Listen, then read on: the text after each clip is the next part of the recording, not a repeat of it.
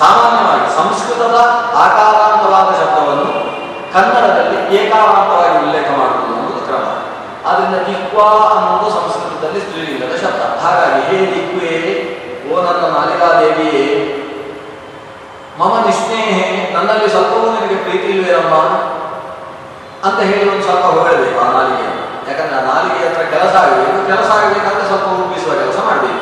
ಏನಂತ ನಾಲಿಗೆಗೆ? ಹರಿಂಬದ ಕಲ್ಯಾಣಿ ಓ ಮಂಗಳ ಸ್ವರೂಪಿಣಿಯೇ ಹರಿ ಅಂತ ಎರಡು ಅಕ್ಷರವನ್ನು ಉಚ್ಚರಿಸಬಾರದೇನಮ್ಮ ಯಾಕೆ ಉಚ್ಚರಿಸಬೇಕು ಅಂತ ನಾಲಿಗೆ ಕೇಳಿದರೆ ಹೇಳಬೇಕು ಸಂಸಾರವು ನೌರು ಹರಿ.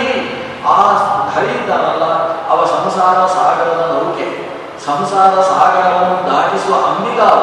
ಅವನನ್ನು ನೀನು ಹರಿ ಅಂತ ಎರಡಕ್ಷರ ಉಚ್ಚರಿಸಿ ನನಗೆ ಉಪಕಾರ ಮಾಡಮ್ಮ ಅಂತ ನಾಲಿಗೆ ಅಂತ ಹೇಳಬೇಕು ಅಂತ ಆಚಾರ್ಯ ಬದ್ಧರು ತಮ್ಮ ಕೃಷ್ಣಾನಂದ ಮಹಾತ್ಮದಲ್ಲಿ ಶ್ಲೋಕದಲ್ಲಿ ಉಲ್ಲೇಖ ಮಾಡ್ತಾರೆ ಹಾಗಾದರೆ ನಾಲಿಗೆಯಲ್ಲಿ ಭಗವಂತನ ಉಚ್ಚರಿಸುವುದರಿಂದ ಪಾಪ ಕ್ಷಯವಾಗಿ ಅಂತಃಕರಣ ಶುದ್ಧವಾಗುತ್ತೆ ಅನ್ನುವುದು ಇಡೀ ಕಥೆಯ ತಾತ್ಪರ್ಯ.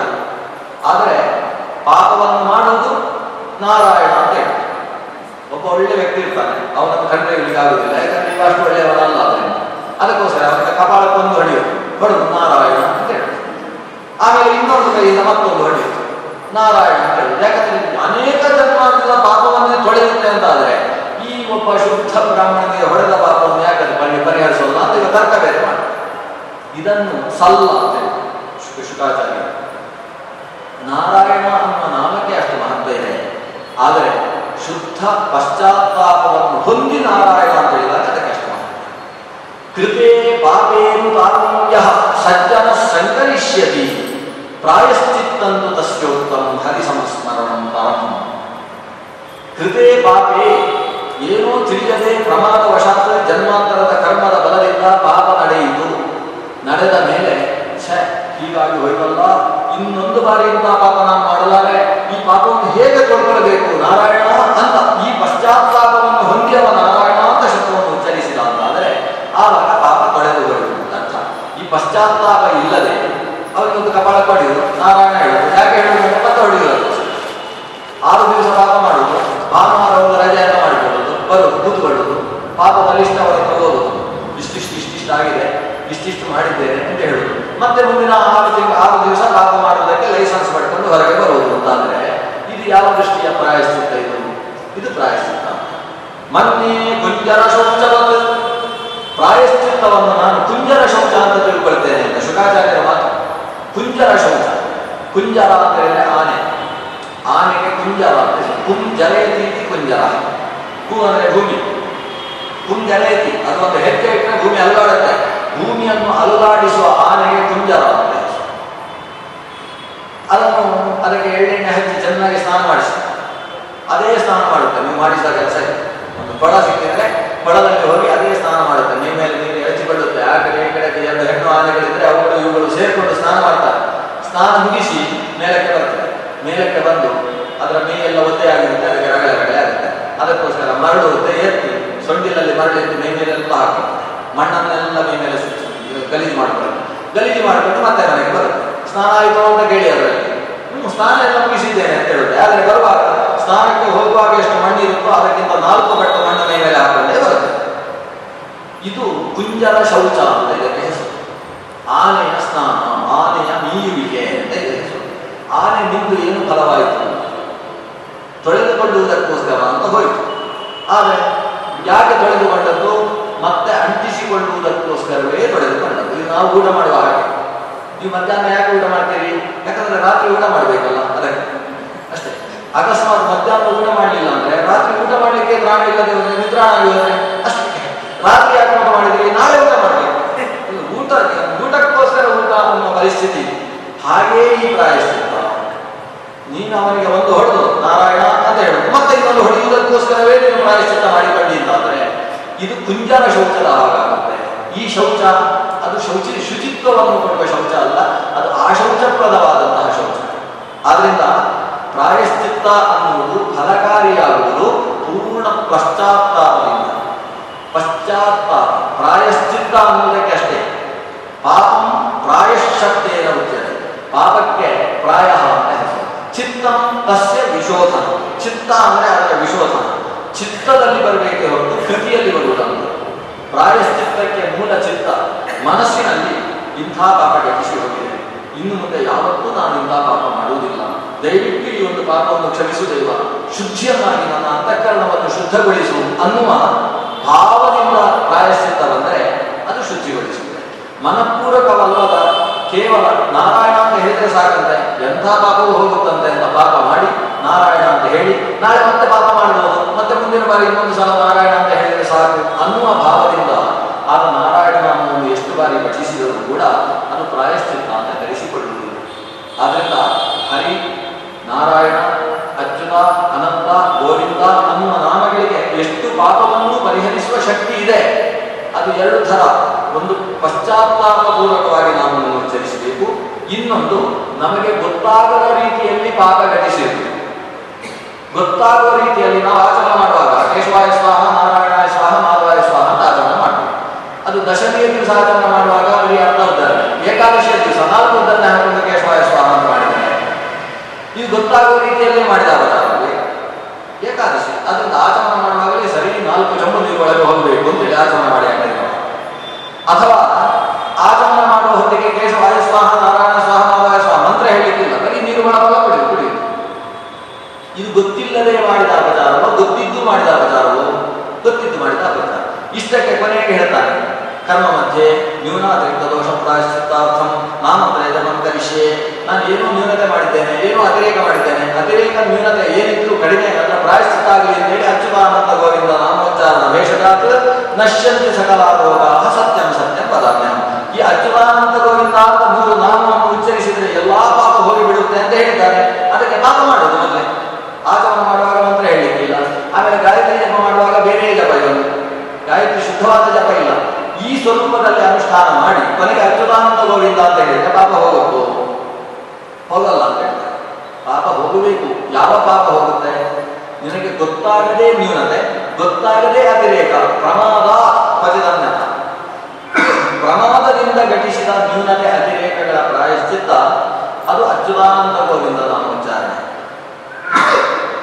ಗೊತ್ತಿದ್ದು ಪಾಪ ಘಟಿಸಿ ಹೀಗಾಗಬಾರ್ದಿತ್ತು ಆಗಿ ಹೋಯಿತು ಅನ್ನೋ ಪಶ್ಚಾತ್ತಾಪ ಹೃದಯದಲ್ಲಿದೆ ಅಂತಾದರೆ, ಅಂತಾದ್ರ ಪಶ್ಚಾತ್ತಾಪ ಪ್ರಾಯಶ್ಚಿತ್ತಕ್ಕೋಸ್ಕರ ಅಚ್ಯುತಾನಂದ ಗೋವಿಂದ ಉಚ್ಚಾರಣೆ. ಇದು ಬಿಟ್ಟು ಬೇಕು ಬೇಕು ಅಂತಲೇ ಮಾಡುವ ಅಪಚಾರಗಳಿಗೆ ಭಗವನ್ ನಾಮ ಕೀರ್ತನೆ ಅನ್ನುವುದು ಯಾವತ್ತೂ ಪ್ರಾಯಶ್ಚಿತ್ತವಾಗುವುದಿಲ್ಲ ಆದ್ರಿಂದ ಅಜಾಮಿಳ ಒಂದು ಕಾಲದಲ್ಲಿ ಅಜಾ ಅನ್ನುವ ಪ್ರಕೃತಿಯ ಜೊತೆಗೆ ಮಿಲನ ಮಾಡಿದ್ದರಿಂದಲೇ ಅಜಾಮಿಲ ಅನ್ನಿಸಿಕೊಂಡಿದ್ದವ. ಅಜಾ ಅನ್ನಿಸಿದ ಭಗವಂತನಿಂದ ದೂರ ಇದ್ದರಿಂದಲೇ ಅಮಿಲನ ಇದ್ದ ಕಾಲದಲ್ಲಿ ಅಜಾಮಿಲ ಅಂತ ಕಳಿಸಿಕೊಂಡಿದ್ದವ ಕೊನೆಯ ಸ್ಥಿತಿಯಲ್ಲಿ ಅದ ಅಜಾಮಿಲ. ಅಜಾಮಿಲ ಅಂದ್ರೆ ಅಜ ಅಂದ್ರೆ ಪರಮಾತ್ಮ, ಅವನ ಜೊತೆಗೆ ಆ ಅಂದ್ರೆ ವಿಶೇಷವಾಗಿ ಮಿಲ. ಭಗವಂತನ ಜೊತೆಗೆ ವಿಶೇಷವಾದ ಮಿಲನ. ಭಗವಂತನಲ್ಲಿ ಅದ್ಭುತ ಧ್ಯಾನ ವಿಕ್ರಮವನ್ನು ತೋರಿಸಿ, ಆ ಮೂಲಕ ಗಂಗಾ ಸ್ನಾನ ಮತ್ತು ಗಂಗಾಧರನ ಅನುಗ್ರಹ, ಗಂಗಾಧರನ ಅನುಗ್ರಹದಿಂದ ಶುದ್ಧವಾದ ಅಂತಃಕರಣ, ಶುದ್ಧವಾದ ಅಂತಃಕರಣದಿಂದ ಗಂಗಾಜನಕನಾದಂತಹ ಭಗವಂತನನ್ನು ಪಡೆಯುವಷ್ಟು ಎತ್ತರವನ್ನು ಆ ಅಜಾಮಿಳ ಪಡೆದ. ಆದ್ರಿಂದ ಅಜಾಮಿಳದ ಕಥೆ ಭಾಗವತದಲ್ಲಿ ಇಲ್ಲದೆ ಹೋದರೆ ಆ ಅಜಾಮಿಳ ಮಾಡಿದ ಅಪಚಾರಗಳನ್ನು ಮಾಡಿದರೆ ಇಂಥವನ ಕಥೆ ಭಾಗವತದಲ್ಲಿ ಯಾಕೆ ಬರಬೇಕಪ್ಪ ಅಂತ ನಮ್ಗೆ ಅನಿಸುತ್ತೆ. ಇದು ಆರನೇ ಸ್ಕಂದದ ಅತ್ಯಂತ ವಿಶಿಷ್ಟವಾದ ಕಥಾನಕವಾಗಿ ಅಜಾಮಿಳ ಕಥಾನಕ ನಮಗೆ ಶ್ರೀಮದ್ ಭಾಗವತದಲ್ಲಿ ಕಾಣಿಸುತ್ತೆ. ಇನ್ನು ವಸ್ತುತಃ ಏಳನೇ ಸ್ಕಂದದಲ್ಲಿ ನರಸಿಂಹನ ಅವತಾರವನ್ನು ಹೇಳಬೇಕು. ಏಳನೇ ಸ್ಕಂದದಲ್ಲಿ ನರಸಿಂಹನ ಅವತಾರ ಹೇಳಬೇಕಾದ್ರೆ ಆರನೇ ಸ್ಕಂದದಲ್ಲಿ ಅನೇಕ ಭಗವದ್ ರೂಪಗಳ ಬಗ್ಗೆ ವಿವರಣೆಯನ್ನು ಪಡೆದಿದೆ ಅಂತಹ ಅನೇಕ ಭಗವದ್ ರೂಪಗಳಲ್ಲಿ ನೋಡಿ ಎಂಟನೇ ಸ್ಕಂದ ಮತ್ತೆ ಉಳಿದ ಅವತಾರಗಳ ಬಗ್ಗೆ ಯಾವುದು? ವಾಮನ ಅವತಾರ ಒಂಬತ್ತನೇ ಸ್ಕಂದದಲ್ಲಿ ಪರಶುರಾಮನ, ವಾಮನ ಮುಂತಾದ ಅವತಾರಗಳ ಬಗ್ಗೆ ಎಲ್ಲ ಈಗ ಮತ್ಸ್ಯ, ಗೋಮ, ವರಾಹ ಅವತಾರಗಳು ಹಿಂದಿನ ಸ್ಕಂದಗಳಲ್ಲಿ ಆಗಿ ನರಸಿಂಹ ಮುಂದೆ ಬರ್ತದೆ. ಹಾಗಾದ್ರೆ ಆರನೇ ಸ್ಕಂದ ಹೇಳಬೇಕಾದ ಕಥೆ ಯಾವುದು? ಆರನೇ ಸ್ಕಂದ ಹೇಳಬೇಕಾದ್ದು ಕೆಲವು ಮನ್ವಂತರಗಳ ಚರಿತ್ರೆ ಅದರಲ್ಲೂ ಸ್ವಯಂಭುವ ಮನ್ವಂತರದಲ್ಲಿ ಆಕೃತಿ ಪ್ರಸೂತಿ ದೇವಹೂತಿ ಅಂತೇಳಿ ಮೂರು ಜನ ಮಕ್ಕಳು ಸ್ವಯಂಭುವಿಗೆ, ಅಂದರೆ ಸ್ವಯಂಭುವ ಮನುವಿಗೆ ಮಕ್ಕಳಾಗಿ ಅವತರಿಸಿದರು.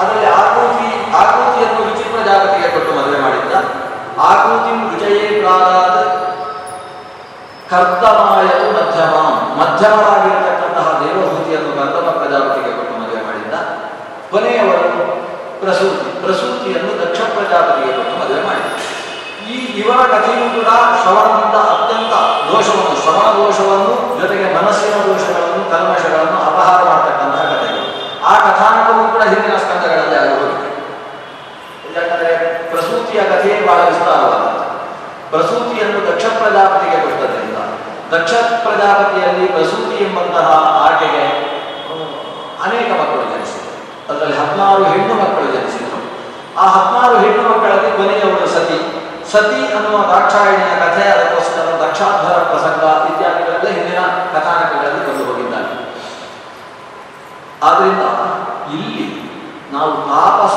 ಅನ್ನೋ ಒಂದು ಮನ್ವಂತರದ ಕಥೆಯನ್ನು ನೋಡಿದ್ದೇವೆ ಆರನೇ ಸ್ಕಂದದಲ್ಲಿ ಮುಖ್ಯವಾಗಿ ಗಮನಿಸಬೇಕಾದಂತಹ ಕಥೆ ಅಂದ್ರೆ ತಾಪಸ ಮನ್ವಂತರದ ಕಥೆ. ಹಾಗಾದ್ರೆ ಮನುಗಳಲ್ಲಿ ಅನೇಕ ಮನುಗಳು. ಅದರಲ್ಲಿ ಈಗ ನಡೀತಾ ಇರತಕ್ಕಂಥದ್ದು ಏಳನೇ ಮನುವಿನ ಅಂತರ ಮನ್ವಂತರ ಸಪ್ತಮನಾದಂತಹ ವೈವಸ್ವತ ಮನುವಿನ ಅಂತರ ಈಗ ನಡೀತಾ ಇದೆ, ಸಪ್ತಮ ಮನ್ವಂತರ ನಡೀತಾ ಇದೆ. ಇದರಲ್ಲಿ ನಾಲ್ಕನೇ ಮನ್ವಂತರ ತಾಪಸ ಮನ್ವಂತರ ಪ್ರಾರಂಭದಲ್ಲಿ ಸ್ವಾಯುಭವ ಸ್ವಾಗೋಚಿಷ ಉತ್ತಮ, ತಾಪಸ ವೈವತ ರಾಕ್ಷಸ ವೈವಸ್ವತ ಅಂತ. ಇದು ಏಳು ಮನ್ವಂತರ ಇದರಲ್ಲಿ ನಾಲ್ಕನೇ ಮನ್ವಂತರ ತಾಪಸ ಅನ್ನುವ ಮನುವಿಗೆ ಸಂಬಂಧಪಟ್ಟದ್ದು. ತಾಪಸ ಅಂದರೆ ಸಾಕ್ಷಾತ್ ಭಗವಂತ ಭಗವಂತನೇ ತಾಪಸ ಅನ್ನುವ ಹೆಸರಿನಿಂದ ಈ ಪ್ರಾರಂಭದಲ್ಲಿ ಹುಟ್ಟಿ ಬಂದ ಪ್ರಿಯವ್ರತನ ಮಗ ಆಗ್ನೇಧ್ರ ಅಂತ ಅವನಿಗೆ ಹೆಸರು. ಈ ಪ್ರಿಯವ್ರತನಿಗೆ ಆಗ್ನೇಧ್ರನಿಗೆ ತಮ್ಮನಾಗಿ ತಾಪಸ ಅನ್ನೋ ಮಗ ಹುಟ್ಟ ಇವ ಪ್ರಿಯವ್ರತನ ಮಗ ತಾಪಸ ರೈವತ ತಾಪಸ ಅನ್ನೋ ಮೂರು ಜನರು ಕೂಡ ಪ್ರಿಯವ್ರತನಿಗೆ ಎರಡನೆಯ ಮಡದಿಯಲ್ಲಿ ಹುಟ್ಟಿರತಕ್ಕಂತಹ ಮಕ್ಕಳು, ಅದರಲ್ಲಿ ತಾಪಸ ಅಂತ ಹೇಳಿದ್ರೆ ಸಾಕ್ಷಾತ್ ಭಗವಂತನೇ ಅವತಾರಗೊಂಡಿದ್ದ ಈ ತಾಪಸ ರೂಪಿಯಾದಂತಹ ಭಗವಂತ ಗಜೇಂದ್ರ ಮೋಕ್ಷಣವನ್ನು ಮಾಡ್ತಾನೆ. ಈ ಗಜೇಂದ್ರ ಮೋಕ್ಷಕ ಅಂದ್ರೆ ಈ ತಾಪಸ ಮನ್ವಂತರದಲ್ಲಿ ನಡೆದ ಘಟನೆ ಗಜೇಂದ್ರ ಮೋಕ್ಷ. ಅದು ಪ್ರಾತಃ ಕಾಲದಲ್ಲಿ ಶ್ರವಣ ಮಾಡಬೇಕಾಗಿರತಕ್ಕಂತಹ ಕಥಾ ಬೆಳಗ್ಗೆ ಎದ್ದು ಶ್ರವಣ ಮಾಡಬೇಕಾದಂತಹ ಕಥಾನಕದಲ್ಲಿ ಗಜೇಂದ್ರ ಮೋಕ್ಷ ಅನ್ನುವ ಒಂದು ಕಥೆ ಸೇರಿದೆ ಬೆಳಗ್ಗೆ ಶ್ರವಣ ಮಾಡಬೇಕಾದ ಕಥಾನಕದಲ್ಲಿ ಬಲಿಯ ಕಥೆಯೂ ಕೂಡ ಸೇರಿದೆ ಆ ಸಮುದ್ರ ಮಥನ ಇತ್ಯಾದಿಗಳು ಬರತಕ್ಕಂಥ ಕಥೆ ಬಲಿಯ ಕಥೆ ಆ ಬಲಿ ಚಕ್ರವರ್ತಿಯ ಕಥಾನಕವನ್ನು ಕೂಡ ಬೆಳಗ್ಗೆ ಕೇಳಬೇಕಾದಂತಹ ಕಥೆಗಳು ಅದರಲ್ಲಿ ಮುಖ್ಯವಾಗಿ ಗಜೇಂದ್ರ ಮೋಕ್ಷ ಅನ್ನುವುದು ಪ್ರಾತಃಶ್ರವ ಅನಿಸಿರ್ತಕ್ಕಂತಹ ಕಥಾನಕ. ಗಜೇಂದ್ರನ ಕಥೆಯನ್ನು ನಾನು ಐದೈದು ನಿಮಿಷದಲ್ಲಿ ಗಜೇಂದ್ರನ ಕಥೆ ಮುಗಿಸ್ತೇನೆ. ಯಾಕಂದ್ರೆ ಯಾಕಂದ್ರೆ ಆರನೇ ಸ್ಕಂದಕ್ಕೆ ನನಗೆ ನಾಲ್ಕು ದಿವಸ ಇದೆ. ಆದರೆ ನಾಲ್ಕು ದಿವಸ ಅಂದರೆ ನಾಲ್ಕು ಗಂಟೆ ಅಂತ ಅರ್ಥ. ನಾಲ್ಕು ಗಂಟೆಯಲ್ಲೂ ಕಾಲು ಗಂಟೆಯನ್ನು ನಾನು ಕರೆದುಬಿಟ್ಟಿದ್ದೇನೆ. ಸ್ವಲ್ಪ ಅನಿವಾರ್ಯ ಕಾರಣಗಳಿಂದ. ಹಾಗಾಗಿ ನಮಗೆ ಸಿಗುವುದು ದಿವಸಕ್ಕೆ ಮುಕ್ಕಾಲು ಗಂಟೆ ಸರಿಯಾಗಿ. ಆ ಮುಕ್ಕಾಲು ಗಂಟೆಯ ಕಾಲಾವಧಿಯಲ್ಲಿ ಆರನೇ ಸ್ಥಾನದಲ್ಲಿ ಚೂರು ಬಿಡದೆ ನಾವು ಕಥೆ ಕೇಳಬೇಕು ಆ ದೃಷ್ಟಿಯಿಂದ ಹೆಚ್ಚು ಗೊತ್ತಿರುವ ಕಥೆಯನ್ನು ನಾನು ಹೆಚ್ಚು ವಿಸ್ತಾರ ಹೋಗುದು ಗಜೇಂದ್ರನ ಕಥೆ ನಮ್ಗೆ ಗೊತ್ತಿರುವಂತ ಅದರ ಸಾರ ಏನು? ನಾವೆಲ್ಲ ಗಜೇಂದ್ರರೇ. ಆದರೆ ದೇವರು ನೆನಪಾಗ್ತಾ ಇಲ್ಲ ಅನ್ನೋದು ನಮ್ಮ ಸಮಸ್ಯೆ. ದೇವರು ಯಾಕೆ ನೆನಪಾಗ್ತಾ ಇಲ್ಲ ಅಂದರೆ ಕುರಿಸೋತಿಲ್ಲ ನಮಗೆ. ನಾವು ಒಂದು ಕುರಿಸೋದು ನಮಗೆ ಅಕಸ್ಮಾತ್ ದೇವರು ಕಟ್ಟಿದ್ದಿದ್ರೆ ಸಮಸ್ಯೆ ಇರಬೇಕು. ನಮಗೆ ದೇವರು ಕೊಡದೇ ಇಲ್ಲ ಅದು ಅಂದರೆ ಒಂದೇ ಕುರಿಸೋದು ಯಾಕಂದ್ರೆ ಬೇರೆಲ್ಲ ಕೊಟ್ಟಿದ್ದಾರೆ. ಮೊಬೈಲ್ ಕೊಟ್ಟಿದ್ದಾರೆ ಮೊಬೈಲಲ್ಲಿ ವಾಟ್ಸಾಪ್ ಕೊಟ್ಟಿದ್ದಾರೆ, ಎಲ್ಲ. ಬೇಡದೇ ಇದ್ದದ್ದೆಲ್ಲ ದೇವರು ಕಟ್ಟಾಗಿದೆ ಕೊಡದೇ ಉಳಿಸಿದ್ದೇನಂದ್ರೆ ಕುರಿಸೋದು ಆದ್ದರಿಂದ ನಮಗೆ ಇರುವ ಇಪ್ಪತ್ನಾಲ್ಕು ಗಂಟೆಗೆ ಸಾಕಾಗ್ತಾ ಇಲ್ಲ. ಅಷ್ಟು ಕೆಲಸ ಇಪ್ಪತ್ನಾಲ್ಕು ಗಂಟೆಯಲ್ಲಿ ಹನ್ನೆರಡು ಗಂಟೆ ನಿದ್ದೆ ಮಾಡಲಿಕ್ಕೆ ಬೇಕಾಗುತ್ತೆ. ಇನ್ನೇ ಸಾಕಾಗುತ್ತೆ? ಅದರಿಂದ ಇರುವ ಕಾಲ ಸಾಕಾಗ್ತಾ ಇಲ್ಲ. ಕೆಲವರು ಹೇಳೋದು ಅಂತಿದೆ, ಇಪ್ಪತ್ನಾಲ್ಕು ಗಂಟೆಗೆ ಸಾಕಾಗ್ತಾ ಇಲ್ಲ. ಇನ್ನು ಕೆಲವರು ಹೇಳೋದು, ನಮಗೆ ಮೂವತ್ತು ದಿವಸವೂ ಸಾಕಾಗ್ತಾ ಇಲ್ಲ ತಿಂಗಳಿಗೆ. ಮತ್ತೆ ಕೆಲವರು ಹನ್ನೆರಡು ತಿಂಗಳು ಸಾಕಾಗ್ತಾ ಇಲ್ಲ. ಇದನ್ನೆಲ್ಲ ನೋಡಿ ದೇವರು ಏನ್ ಮಾಡಿದ್ರು ಗೊತ್ತಾ? ಈ ಮನುಷ್ಯನಿಗೆ ಹನ್ನೆರಡು ತಿಂಗಳು ಸಾಕಾಗ್ತಾ ಇಲ್ಲ. ಒಂದು ಎಕ್ಸ್ಟ್ರಾ ತಿಂಗಳು ದೇವಳಿ ಒಂದು ಅಧಿಕ ಮಾಸ ಏನ್ ಸಹಾಯ ಮಾಡ್ತೀವಿ ನೋಡಿ. ನಿಮ್ಗೆ ಯಾಕೆ ಹನ್ನೆರಡು ತಿಂಗಳು ಸಾಕಾಗ್ತಾ ಇಲ್ಲ ಯಾಕೆ? ಯಾಕಂದ್ರೆ ಅಲ್ಲಿ ಮುಂಜಿ, ಇಲ್ಲಿ ಮದುವೆ, ಅಲ್ಲಿ ನಿಶ್ಚಿತಾರ್ಥ, ಅಲ್ಲಿ ಮತ್ತೊಂದು, ಇನ್ನೊಂದು, ನೂತನ ಗೃಹ ಪ್ರವೇಶ, ಮತ್ತೊಂದು. ಇದಾಗಿ ನಿಮಗೆ ಪುರುಸೊತ್ತೇ ಆಗ್ತಾ ಇಲ್ಲ? ಇಲ್ಲಿ ಮುಂಜಿ ಮಾಡುವ ಹಾಗಿಲ್ಲ, ನೂತನ ಗೃಹ ಪ್ರವೇಶ ಮಾಡುವ ಹಾಗಿಲ್ಲ, ಮದುವೆ ಮಾಡುವ ಹಾಗಿಲ್ಲ. ಯಕ್ಷ ಕೊಟ್ಟಿದ್ದೇನೆ, ಪುರುಸೊತ್ತು. ದೇವರು ಕೊಟ್ಟ ಪುರುಸೊತ್ತಿಗೆ ಅಧಿಕ ಮಾಸ ಅಂತ ಹೆಸರು. ಬೇಕಾದಷ್ಟು ಸಾಧನೆ ಮಾಡಿ ನಿಮ್ಗೆ ಏನು ಟೆನ್ಷನ್ ಇಲ್ಲದೆ ಇರುವ ಕಾಲ ಎಕ್ಸ್ಟ್ರಾ ಕೊಟ್ಟ ಕಾಲ, ಹನ್ನೆರಡು ತಿಂಗಳಿಗಿಂತ ಪ್ರತ್ಯೇಕವಾದ ಕಾಲ. ಆದ್ರೆ ಈ ಕಾಲದಲ್ಲೂ ನಮಗೆ ಪುರುಸೊತ್ತೇ ಇಲ್ಲ, ಸಿಕ್ಕಾಪಟ್ಟೆ ಬಿಸಿ ಒಂದು ಬಿಸಿ ಒಂದು ಬಿಸಿ ಎರಡು. ಬಿಸಿ ಮತ್ತು ಬಿಸಿ ಎರಡು ಆಗಿರುವ ಕಾಲ ಆಗೋಗಿದೆ ಕಾಲ. ಆ ಕಾಲ ಯಾಕೆ ಪುರುಸೊತ್ತು ಸಿಗುವುದಿಲ್ಲ ಅನ್ನೋದಷ್ಟೇ ಪುರುಸೊತ್ತು ಅನ್ನುವ ಶಬ್ದಕ್ಕೆ ಅರ್ಥವೇ ಭಗವಂತ. ಸೊತ್ತು ಅಂದ್ರೆ ವಸ್ತು. ಪುರು ಅಂದ್ರೆ ಶ್ರೇಷ್ಠ. ಶ್ರೇಷ್ಠವಾದ ಸೊತ್ತು, ಅಥವಾ ಪೂರ್ಣವಾದ ಸೊತ್ತು ಅಂತ ಹೇಳಿದ್ರೆ ಭಗವಂತ. ಆ ಭಗವಂತನ ಪುರುಸೊತ್ತಿನ ಬಗ್ಗೆ ಮನುಷ್ಯನಿಗೆ ಪುರುಸೊತ್ತಿಲ್ಲ ಅಂತಾದರೆ, ಈ ಮನುಷ್ಯ ಏನು ಸಾಧನೆಯನ್ನು ಮಾಡಿದ? ಗಜೇಂದ್ರನ ಸಮಸ್ಯೆ ಆದದ್ದು.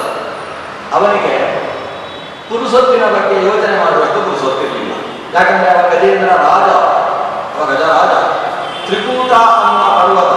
ತ್ರಿಕೂಟ ಅನ್ನೋ ಪರ್ವತ ಇದ್ದದ್ದು ಕ್ಷೀರಸಾಗರದ ನಟದಲ್ಲಿ ಕ್ಷೀರಸಾಗರ ಐದು ದ್ವೀಪಗಳಾದ ಮೇಲೆ ಆರನೇ ದ್ವೀಪದ ಮಧ್ಯದಲ್ಲಿರ್ತಕ್ಕಂಥ ಸಾಗರ ಅದು ಕ್ಷೀರಸಾಗರ.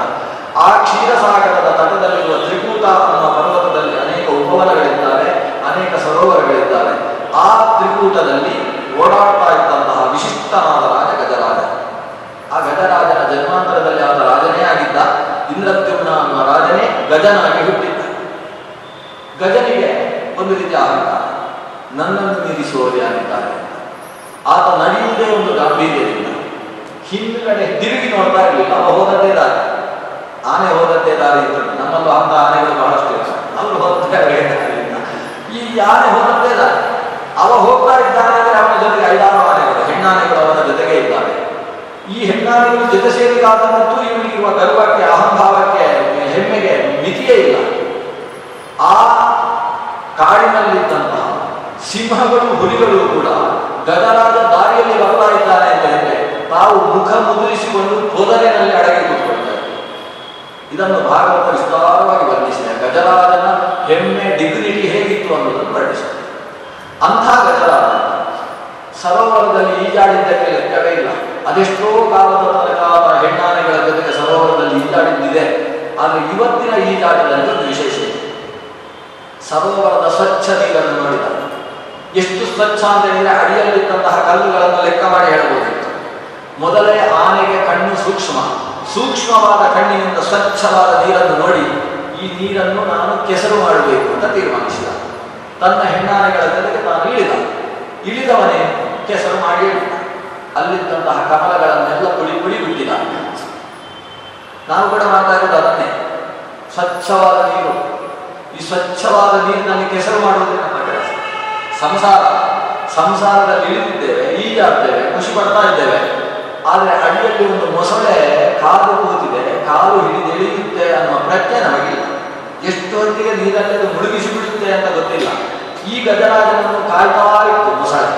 ಇವತ್ತು ಈ ಸರೋವರಕ್ಕೆ ಬಂದ ಅಂತ ಖುಷಿಯಾಗಿದೆ ಸ್ವಲ್ಪ ಆಟ ಆಡುವುದಾದ ಸುಮ್ಮನೆ ಇತ್ತು. ನಮ್ಮಲ್ಲೂ ಹಾಗೆ ಮೊಸಳೆ ಕೂಡೆ ನಮ್ಮನ್ನು ಹಿಡಿಯೋಲ್ಲ ಚೆನ್ನಾಗಿ ಆಗಲಿ ಒಂದು ಅರವತ್ತು ದಾಟಿ, ಆಮೇಲೆ ಸಹಸ್ರ ಜನರ ದರ್ಶನ ಶಾಂತಿ ಆಗಲಿ ಆಮೇಲೆ ನೋಡಿಕೊಳ್ತೇನೆ ಅಂತ ಮೃತ್ಯು ಮೊಸಳೆ. ಅದು ಕಾಯ್ತಾ ಇರ್ತದೆ. ಹೀಗೆ ಇದು ಒಂದಷ್ಟು ಆಡುವಲ್ಲೇ ತನಕ ಕಾಯ್ತಾ ಇತ್ತು ಮೊಸಳೆ. ಒಂದಷ್ಟು ಆಟ ಆಡಿತು ಎಲ್ಲ ಕೆಸರಾಯಿತು. ಕೆಸರಾಗಿ ಸುಸ್ತಾಗ್ತಾ ಇದೆ ಇದಕ್ಕೆ ಅಂತ ಅನ್ನಿಸಿತು. ಆವಾಗ ಮೊಸಳೆ ಇಟ್ಕೊಂಡಿತ್ತು ಯಾಕಂದ್ರೆ, ಇವ ಗಟ್ಟಿಯಾಗಿರುವಾಗಲೇ ಜ್ವರವೋ ಮತ್ತೊಂದೋ ಇದನ್ನು ಹಿಡ್ಕೊಂಡ್ರೆ ಇವೇನೋ ಮಾಡ್ಕೊಂಡು ಸರಿ ಮಾಡ್ಕೊಂಡಿರ್ತಾರೆ ತುಂಬಾ ಸುಸ್ತಾದ ಮೇಲೆ ಹಿಡ್ಕೊಂಡ್ರೆ ಸರಿ ಮಾಡ್ಲಿಕ್ಕೆ ಆಗೋದಿಲ್ಲ ಈಗ ಮೃತ್ಯು ಇವನನ್ನು ಹಿಡ್ಕೊಂಡಿತ್ತು ಇವನಿಗೆ ಕಾಲಿನಲ್ಲಿ ನೋವು ಪ್ರಾರಂಭ ಆಗಿದೆ ಕಾಲನ್ನು ಮೊಸಳೆ ಹಿಡ್ಕೊಂಡಿದೆ ಅಂತ ತನ್ನ ಪಕ್ಕದಲ್ಲಿರುವ ಹೆಣ್ಣು ಆನೆಗಳ ಹತ್ರ ಹೇಳಲಿಕ್ಕೆ ಅವನ ಹೆಮ್ಮೆ ಗರ್ವ ಬಿಡ್ತಾ ಇಲ್ಲ ತನ್ನ ಕಾಲನ್ನು ಮೊಸಳೆ ಹಿಡ್ಕೊಂಡಿದ್ರು ಕೂಡ ಹೇಳ್ತಾ ಇಲ್ಲ. ರಕ್ತ ಉಸರಿ ಮೊದಲೇ ಕೆಸರಾಗಿದ್ದ ನೀರು ಕೆಂಪಾಗುವುದಕ್ಕೆ ಪ್ರಾರಂಭವಾಯಿತು. ಆವಾಗ ಹೆಣ್ಣಾನೆಗಳು ಕೇಳ್ತಾವೆ ರಕ್ತ ಏನಾಗೋಯ್ತು ಅಂತ ಆಗ ಅರ್ಥ ಆಯ್ತು ಇವನ ಕಾಲನ್ನು ಒಂದು ಮೊಸಳೆ ಹಿಡಿದಿದೆ ಇವ ಮೊಸಳೆಯಿಂದ ಬಿಡಿಸಿಕೊಳ್ಳುವುದಕ್ಕೆ ಪ್ರಯತ್ನಿಸ್ತಾ ಇದ್ದಾನೆ ಆಗ್ತಾ ಇಲ್ಲ ಅಷ್ಟು ಹೊತ್ತಿಗೆ ಹೆಣ್ಣಾನೆಗಳು ಆಕ್ರಮಣ ಪ್ರಾರಂಭ ಪ್ರಾರಂಭಿಸಿತು ನಮ್ಮ ರಾಜನಿಗೆ ಒಂದು ಮೊಸಳೆ ಹಿಡ್ಕೊಂಡಿದೆ ಬಿಡಿಸ್ಲಿಕ್ಕೆ ಆಗ್ತಾ ಇಲ್ಲ ಅಂತ ಆಳುವುದಕ್ಕೆ ಪ್ರಾರಂಭಿಸಿತು ಅದು ಆಳುವುದಕ್ಕೆ ಪ್ರಾರಂಭಿಸಿದ್ದೇನಲ್ಲ ಹೊದರಿನಲ್ಲಿ ಮುಸುಕ ಹಾಕಿ ಕೂತಿದ್ದಂತಹ ಸಿಂಹಗಳು ಹುಲಿಗಳು ಎಲ್ಲ ಓಡಿ ಬಂದು ಇಡೀ ಸರೋವರದ ತುತ್ತ ಸುತ್ತ ಎಲ್ಲಾ ಪ್ರಾಣಿಗಳು ಸೇರಿದ್ದಾರೆ ಒಂದೇ ಒಂದು ಪ್ರಾಣಿ ಈ ಆನೆಯನ್ನು ಬಿಡಿಸುವುದಕ್ಕೆ ಬರುವುದಿಲ್ಲ ಆ ಅವತ್ತು ಹಾಗೆ ಓಡಾಡ್ತಾ ಇದ್ದಲ್ಲ ನೋಡಿ ಈಗ ಅಂತ ಅದೆಲ್ಲಕ್ಕೂ ಖುಷಿ ಇದು ಯಾ- ಈ ಬಹಳ ಹೆಮ್ಮೆಯಿಂದ ಓಡಾಡ್ತಾ ಇದ್ದಂತಹ ಗಜರಾಜನನ್ನು ಬಿಡಿಸುವುದಕ್ಕೆ ಒಬ್ಬರು ಮುಂದೆ ಬರ್ತಾ ಇಲ್ಲ ಹೆಣ್ಣಾನಿಗಳಾದ ಸೊಂಡಿಲು ಹಿಡ್ಕೊಂಡು ಕಡೆ ಮೇಲಕ್ಕೆ ಬರುವುದಕ್ಕೆ ಪ್ರಯತ್ನಿಸಿಗೂ ಸಾಧ್ಯ ಆಗಲಿಲ್ಲ. ಕೊನೆಗೆ ಸಾಧ್ಯ ಆಗದೇ ಇದ್ದಾಗ ನಾವು ಕೂಡ ಇನ್ನು ನೀರಲ್ಲಿ ಮುಳುಗಿ ಮೊಸಳೆಗೆ ಸಿಕ್ಕುವುದು ಬೇಡ ಅಂತೇಳಿ ಅವುಗಳು ಬದಿಗೆ ಬಂದು ಬದಿಯಲ್ಲಿ ನಿಂತು ಸ್ವಲ್ಪ ಕಟ್ಟಲ್ಲಿ ನೀರು ಹಾಕಿಕೊಂಡು, ಅಯ್ಯೋ ಪಾಪ ಅಂತ ಹೇಳ್ತಾ ಕೂತು. ಈಗ ಗಜರಾಜನಿಗೆ ಅರ್ಥ ಆಯ್ತು. ನಾನು ಎಷ್ಟರ ಎಷ್ಟರ ರಾಜ? ಈ ಕಾಲಕ್ಕೆ ಯಾರೂ ಇಲ್ವಲ್ಲ. ಎಲ್ಲರನ್ನೂ ನಾನು ಭಯದಿಂದ ರಕ್ಷಣೆ ಕೊಡ್ತಿದ್ದೆ ಪ್ರತಿಯೊಬ್ಬರಿಗೂ. ಆದರೆ ಇವತ್ತು ನನ್ನ ರಕ್ಷಣೆಗೆ ಇವರು ಯಾರಿದ್ದಾರೆ? ನನ್ನ ಜೊತೆಗೆ ಆನಂದವನ್ನು ಹಂಚಿಕೊಂಡಿದ್ದಂತಹ ಈ ಹೆಣ್ಣಾರೆಗಳಾದರೂ ನನ್ನ ಜೊತೆಗಿದ್ದಾರೋ? ಯಾವುದು ನನ್ನ ರಕ್ಷಣೆಗಿಲ್ಲ ಅನ್ನುವುದು ಗಜೇಂದ್ರನಿಗೆ ಅರ್ಥವಾಯಿತು. ಹಾಗಾದರೆ ರಕ್ಷಕ ಯಾರು? ಎಲ್ಲರೂ ಕೈ ಬಿಟ್ಟಾಗ ರಕ್ಷಿಸುವವ ಯಾರು? ಯಾರು ಇಲ್ಲ, ನಾನೇ. ಬುದ್ಧರಲ್ಲಿ ಆತ್ಮನಾತ್ಮ ಅಂತ ಅರ್ಥ ಆಯ್ತು ನಾನೇ ನನ್ನನ್ನು ರಕ್ಷಿಸಬೇಕೇ ಹೊರತು ಇನ್ನೊಬ್ಬ ರಕ್ಷಕ ಇಲ್ಲ. ಹೋರಾಡುವುದಕ್ಕೆ ತನ್ನ ಸೊಂಡಿಲನ್ನು ಹಾಕಿ ಮೊಸಳೆಯನ್ನು ಹಿಡಿಯುವುದಕ್ಕೆ ಪ್ರಯತ್ನಿಸಿತು. ಆದರೆ ನೀರಿನಲ್ಲಿರುವ ಮೊಸಳೆಗಿರುವಷ್ಟು ಬಲ, ನೀರಿನಲ್ಲಿರುವ ಆನೆಗೆ ಬರುವುದು ಹೇಗೆ ಸಾಧ್ಯ? ಮೊಸಳೆಯ ಸ್ಥಾನ ಆನೆಯ ಸ್ಥಾನ ನೆಲ, ನೀರಲ್ಲ, ಮೇಲೆ. ಅದನ್ನ ನೀರಿನಲ್ಲಿ ಆನೆ ಸೋಲುವುದಕ್ಕೆ ಪ್ರಾರಂಭಿಸಿತು. ಒಂದು ಸಾವಿರ ವರ್ಷದ ತನಕ ಯುದ್ಧ ನಡೆಯಿತು. ಆನೆಯಿಂದ ಗೆಲ್ಲುವುದಕ್ಕೆ ಸಾಧ್ಯವಾಗಲಿಲ್ಲ. ಆನೆಯ ಶಕ್ತಿ ಕ್ಷಣೆ ಕ್ಷಣೆ ಕ್ಷೀಣಿಸುವುದಕ್ಕೆ ಪ್ರಾರಂಭವಾಯಿತು. ಯಾಕಂದ್ರೆ ಆನೆಯ ಶರೀರದಿಂದ ರಕ್ತ ಹೊರಗೆ ಹೋಗ್ತಾನೇ ಆದರೆ ಮೊಸಳೆಯ ಶರೀರಕ್ಕೆ ಆನೆಯ ರಕ್ತ ಸೇರ್ತಾನೇ ಇದೆ. ಆದ್ರಿಂದ ಮೊಸಳೆ ಬಲಶಾಲಿ ಆಗ್ತಾ ಇದೆ. ಆನೆ ಶಕ್ತಿ ಕ್ಷೀಣಿಸಿತು. ಇನ್ನು ನನ್ನಿಂದ ನನ್ನನ್ನು ರಕ್ಷಿಸಿಕೊಳ್ಳುವುದಕ್ಕೆ ಸಾಧ್ಯವಿಲ್ಲ ಅಂತ ಅನಿಸಿತು. ದಡವನ್ನು ನೋಡಿತು.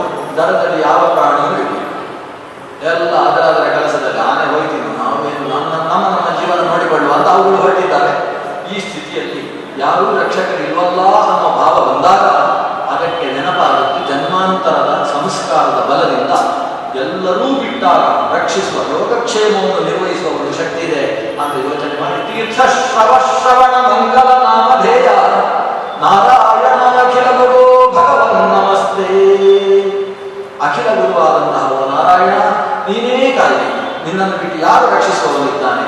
ಅಂತ ಅಲ್ಲಿದ್ದಂತಹ ಒಂದು ಕಮಲವನ್ನು ತನ್ನ ಸೊಂಡಿಲಲ್ಲಿ ಎತ್ತಿ ಆಕಾಶಕ್ಕೆ ಎತ್ತಿ ಹಿಡಿದು ಪಂಕಜ ಹಸ್ತ ಆರ್ತ ಪಂಕಜ ಹಸ್ತ ಅಂದರೆ ಸೊಂಡಿಲು ಸೊಂಡಿಲಿನಿಂದ ಪಂಕಜವನ್ನು ಮೇಲಕ್ಕೆ ಎತ್ತಿ ಹಿಡಿದು ಆರ್ತನಾಗಿ ನನ್ನ ನನ್ನನ್ನು ರಕ್ಷಿಸುವುದನ್ನು ಬೇಡ ಭಗವಂತ ಪತಗರಾಜ ಪ್ರಜಾಧಿರೂಢ